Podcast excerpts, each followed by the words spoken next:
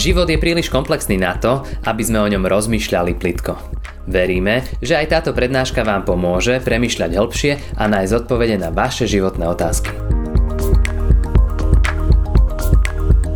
Len v Tebe, Kriste Ježiši, je tá práva sloboda.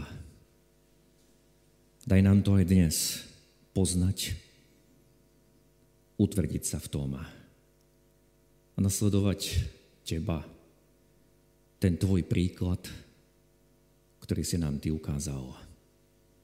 Buď nám v tom milostivý, Pane, keď je toľko s vodou okolo nás. Prosíme, zachráň nás. Amen.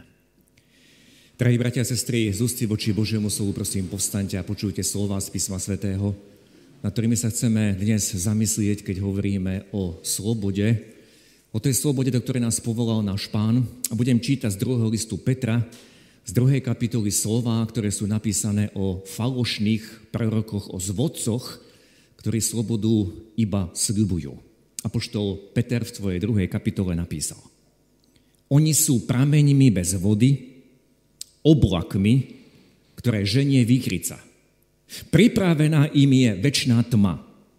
Hovoria totiž naduté prázdne reči, výstrednosťami telesných žiadostí lákajú ľudí, ktorí práve ušli spomedzi tých, čo žijú v blúde. Slúbujú im slobodu a sami sú otrokmi skazy. Každý je zaiste otrokom toho, kto ho premohol. Amen, toľko slov z písma svätého.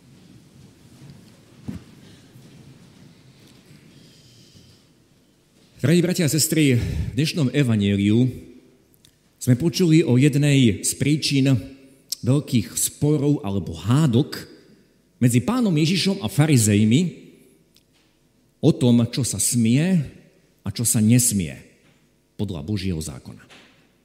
Čítali sme, že pán Ježiš prehovoril k zákonníkom a farizejom a pýtal sa ich, dovolené je v sobotu uzdravovať a či nie.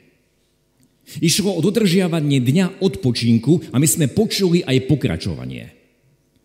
Oni však mlčali a on siahnúc na toho chorého, uzdravil ho a prepustil.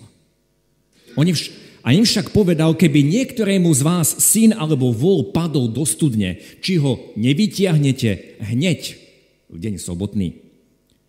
A nemohli mu na to odpovedať. Farizejov a zákonníkov by sme mohli označiť ako radikálnych fundamentalistov, ktorí sa strikne a krčovito držali litery zákona a podľa toho posudzovali nielen seba, ale aj všetkých okolo seba.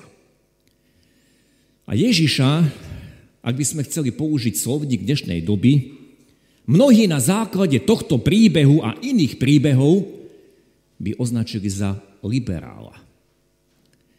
Dnes sa s týmto slovom, bratia a sestry, stretáme na každom kroku.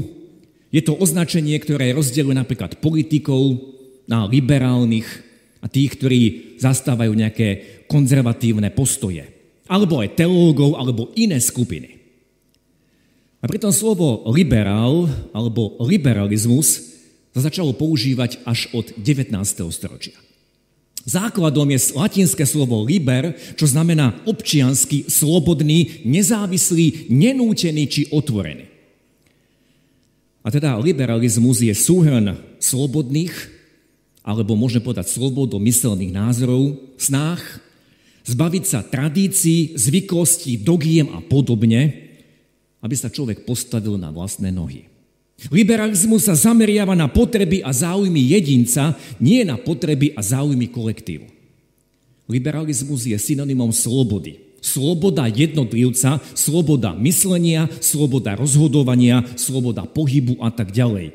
Sloboda človeka na prvom mieste. A mohli by sme mnoho toho hovoriť aj o politickom liberalizme, o jeho zástancoch a naopak nepriateľoch. Napríklad v politike sa hovorí, že liberalizmus nenávidia ľudia, ktorí chcú ovládať iných. Liberalizmus nevyhovuje extrémistom, diktátorom, komunistom, fašistom či tyranom. Liberálne myšlienky samozrejme sa nepáčia takýmto ľuďom, lebo oni nenávidia slobodu iných. A títo politici sú slobodu obmedzovať či potláčať.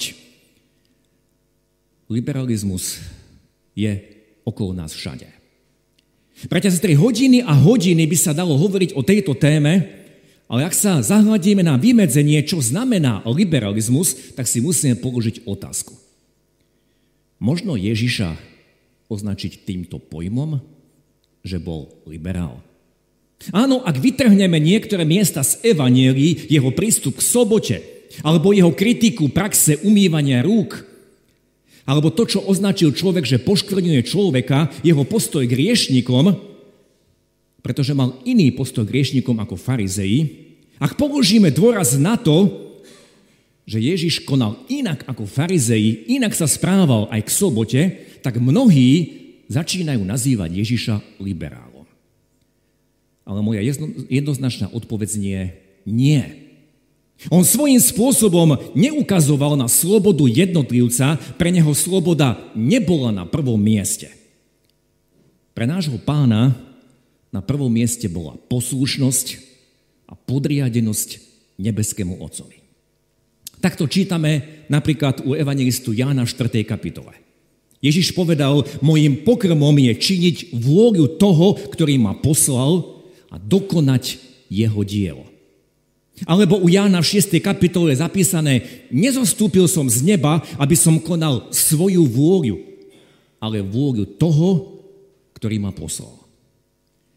A to isté pán Ježiš vyhlásil aj o svojich nasledovníkoch. Nie každý, kto mi hovorí, pane, pane, vôjde do kráľovstva nebeského. Ale ten, kto činí vôľu môjho Otca nebeského.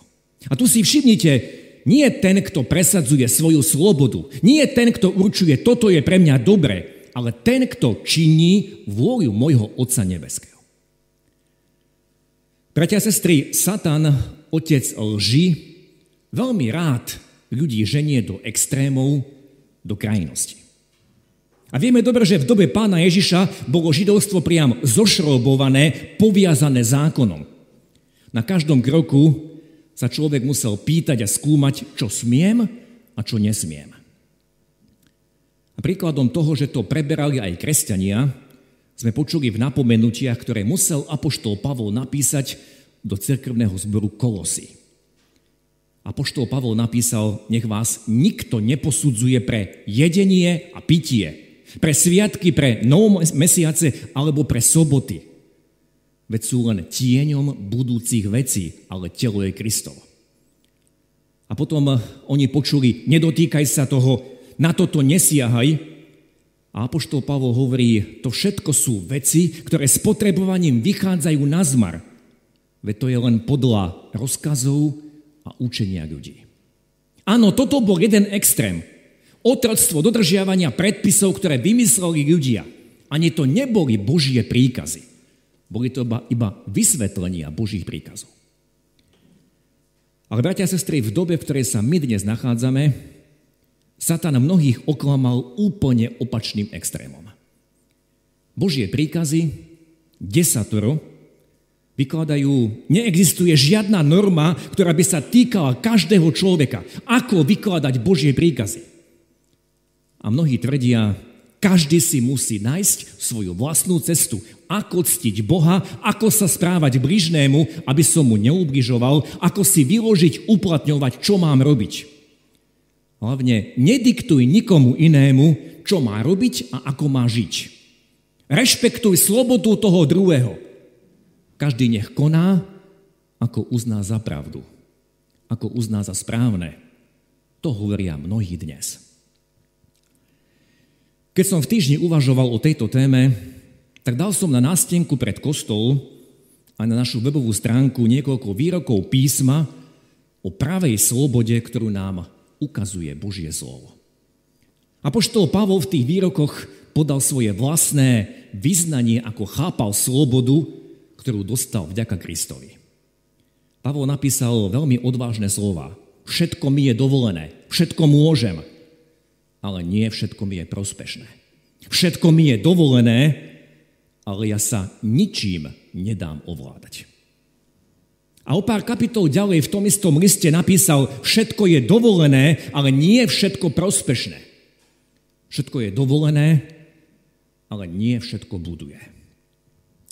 Viete, koľky si mysleli a stále myslia, že všetko môžu a skončili ako závislí ľudia a druhým ublížili, zničili ľudské životy. Viete, až sa bojím použiť ten príklad z minulej nedele, ktorý otriasol celým Slovenskom, a koľky si dnes dovolia sadnúť za volant pod vplyvom alkoholu a ešte sa budú ospravedlňovať, veď ja to mám pod kontrolou, ja to mám kúsok s krčmi domov, ja to dokážem so zavazanými očami a budú si z toho robiť vtipy. Aké tragické následky to prichádza, to prináša, ak si myslím, ja si môžem robiť, čo ja chcem. Ako posledný text som uviedol na nástenku slova apoštola Petra o falošných prorokoch, ktorý som čítal aj teraz pred kázňou. Sľubujú im slobodu a sami sú otrokmi skazy. Každý je zaiste otrokom toho, kto ho premohol. Ešte predtým Apoštol Peter, ako sme počuli, napísal niekoľko charakteristík tých falošných prorokov, falošných učiteľov, a nazval ich niekoľkými titulmi. Nazval ich sú ako pramene bez vody. To znamená, prichádzaš sa niekam napiť, ale odchádzaš smedný. Nazval ich oblakmi, ktoré ženie výchrica. Tá výchrica všetko rozmetá, zničí, zanechá po sebe škodu a žiaden úžitok. Povedal, majú naduté a prázdne reči. Zoberte si mnohé tie diskusie a statusy na sociálnych sieťach. Vyzerá to veľmi múdro, krásne napísané. A predsa sú to len ľudské špekulácie. Ďalej napísal Peter, majú výstrednosti telesných žiadostí a nimi vedú iných. Liberalizmus dáva akúsi zelenú voľnosť, je jedno, s kým budeš mať napríklad sex, dokonca s akým pohlavím, či to bude so zvieraťom a podobne, hlavne, aby si ty bol spokojný, aby si ty nikomu neubližoval. A vôbec nie je podstatné, aké máš pohlavie, dôležité je, ako sa ty pri tom cítiš. To, ako sa cítiš, je najdôležitejšie. A vnímame to, bratia a sestry, všetci, ako je nám to podsúvané, ako by dávané po kvapkách, aby sme si na to zvykli. Aby rodičia uvažovali, čo keď ti jedného dňa tvoj syn povie, že sa cíti ako dievča. Alebo naopak, dcera ti zahlási, že sa cíti uväznená v inom tele. A najmä vo filmoch, v diskusiách, všade je nám to ako si podsúvané a pretláčané, je dôležité, ako sa cítiš. Nie to, ako ťa Boh stvoril, nie to, čo ti Boh dal, že ti dal nejakú úlohu, ale je dôležité, ako sa ty cítiš. A napokon sme tam počuli o sľube slobody. Tí falošní proroci slúbujú im slobodu. A viete, tuto úžasne vidíme, že takmer pred 2000 rokmi Duch Svetý cez Apoštola Petra veľmi jasne vyjadril, čo je to liberalizmus. Že liberalizmus je takýmto sľubom. Vytvoríme dokonalú spoločnosť. Vytvoríme spoločnosť, keď nikto nikoho nebude obmedzovať. Každý si bude žiť podľa svojho vlastného presvedčenia. Vytvoríme spoločnosť preč s kresťanstvom, kde sú príkazy a zákazy. Veď Ježiš hlásal lásku.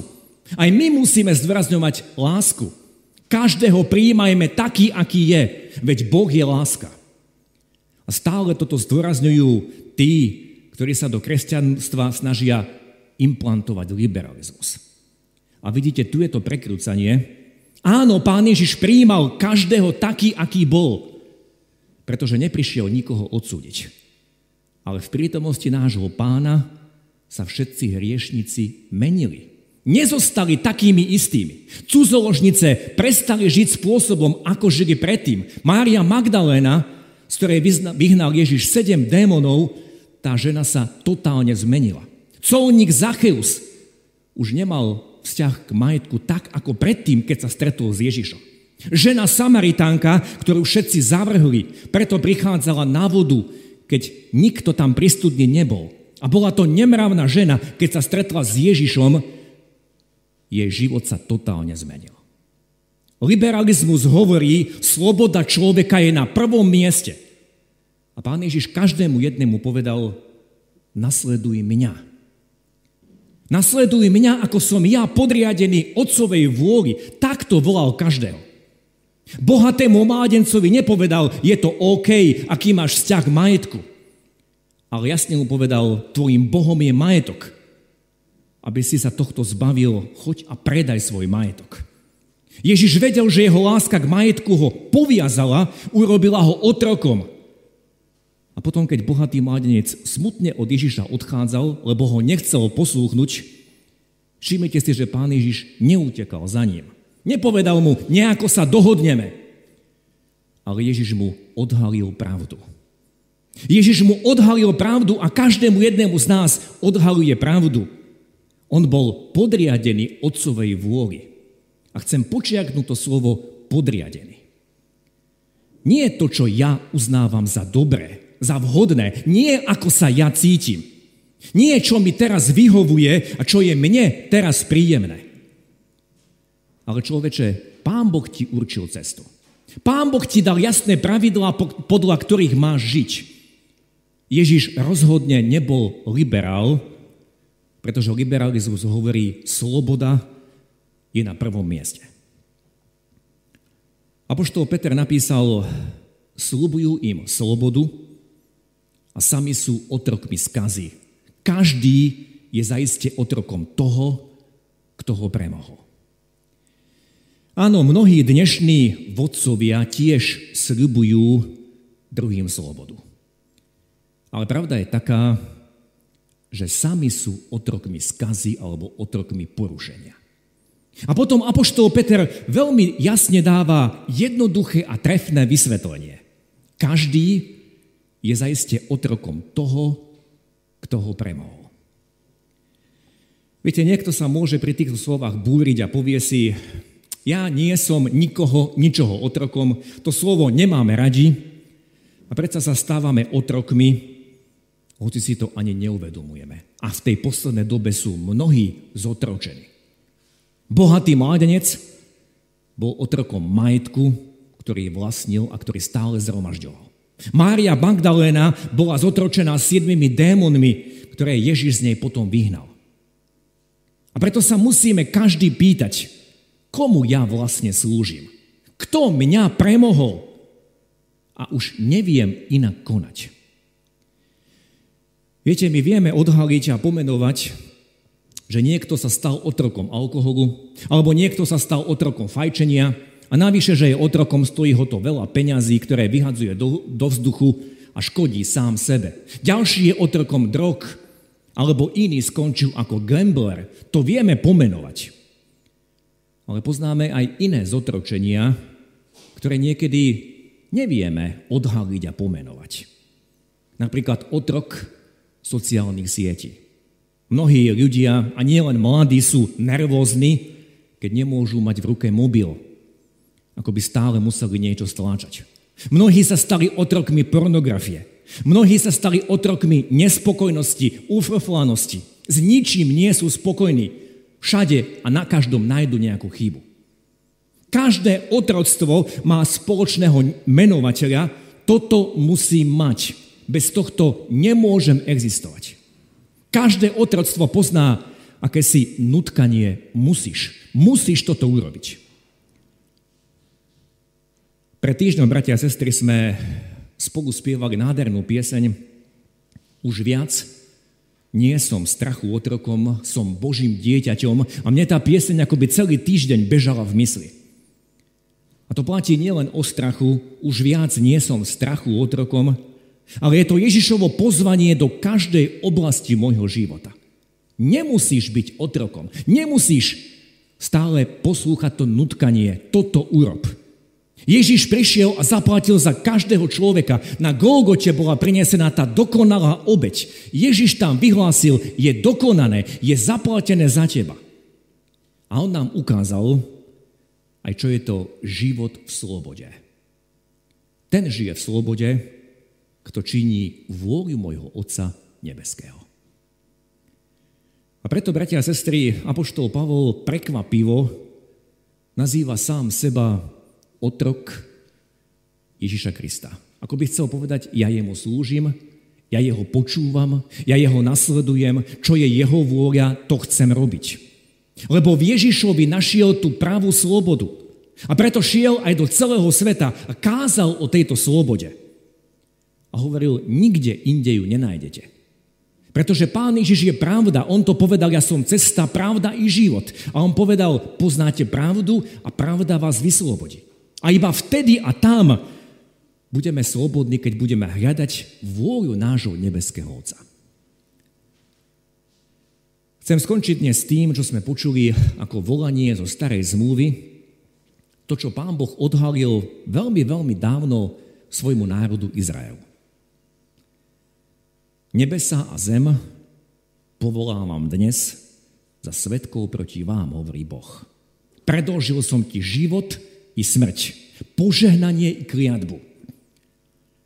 A my tu môžeme doplniť, predložil som ti slobodu a otroctvo. Vyvol si teda život. Vyvol si tú moju slobodu, aby si zostal živý, ty a tvoje potomstvo. Lebo inak sa staneš otrokom. A vidíme to na dejinách izraelského národa, ako sa stali otrokmi. Ak zavrhli Boha, ak ho opustili a začali si žiť podľa svojich predstav. A ďalej pán Boh prikazuje Izraelu, miluj hospodina svojho Boha, poslúchaj jeho hlas a predržaj sa ho, lebo od toho závisí tvoj život a dĺžka tvojich dní. Nie od toho, ako sa cítiš, ale miluj hospodina. Príjmi tú cestu, ktorú ti Boh ukázal. Lebo od toho závisí tvoj život. Vtedy budeš aj šťastný. Vtedy budeš požehnaný. Predložil som ti život i smrť. Predložil som ti skutočnú slobodu a tu nám manifestoval cez pána Ježiša. Ale máš tu aj druhú cestu otroctvo. A Boh hovorí, vyvol si život, aby si žil ty i tvoje potomstvo. Čo si, bratia a sestry, vyvolíme my? Koho chceme počúvať? Tých, ktorí nám slúbujú slobodu dnes a sami sú otrokmi skazy? alebo nášho pána, ktorý zaplatil za nás, dal to všetko, to najdrahšie, čo mal. A hovorí každému jednému z nás, nasleduj ma. Pod za mnou. Vtedy budeš skutočne slobodný. Predložil som ti život i smrť, požehnanie i kliatbu. Vyvol si život. To je túžba nášho pána, to je jeho volanie ku každému jednému z nás. Amen. Skloňme sa k modlitbe.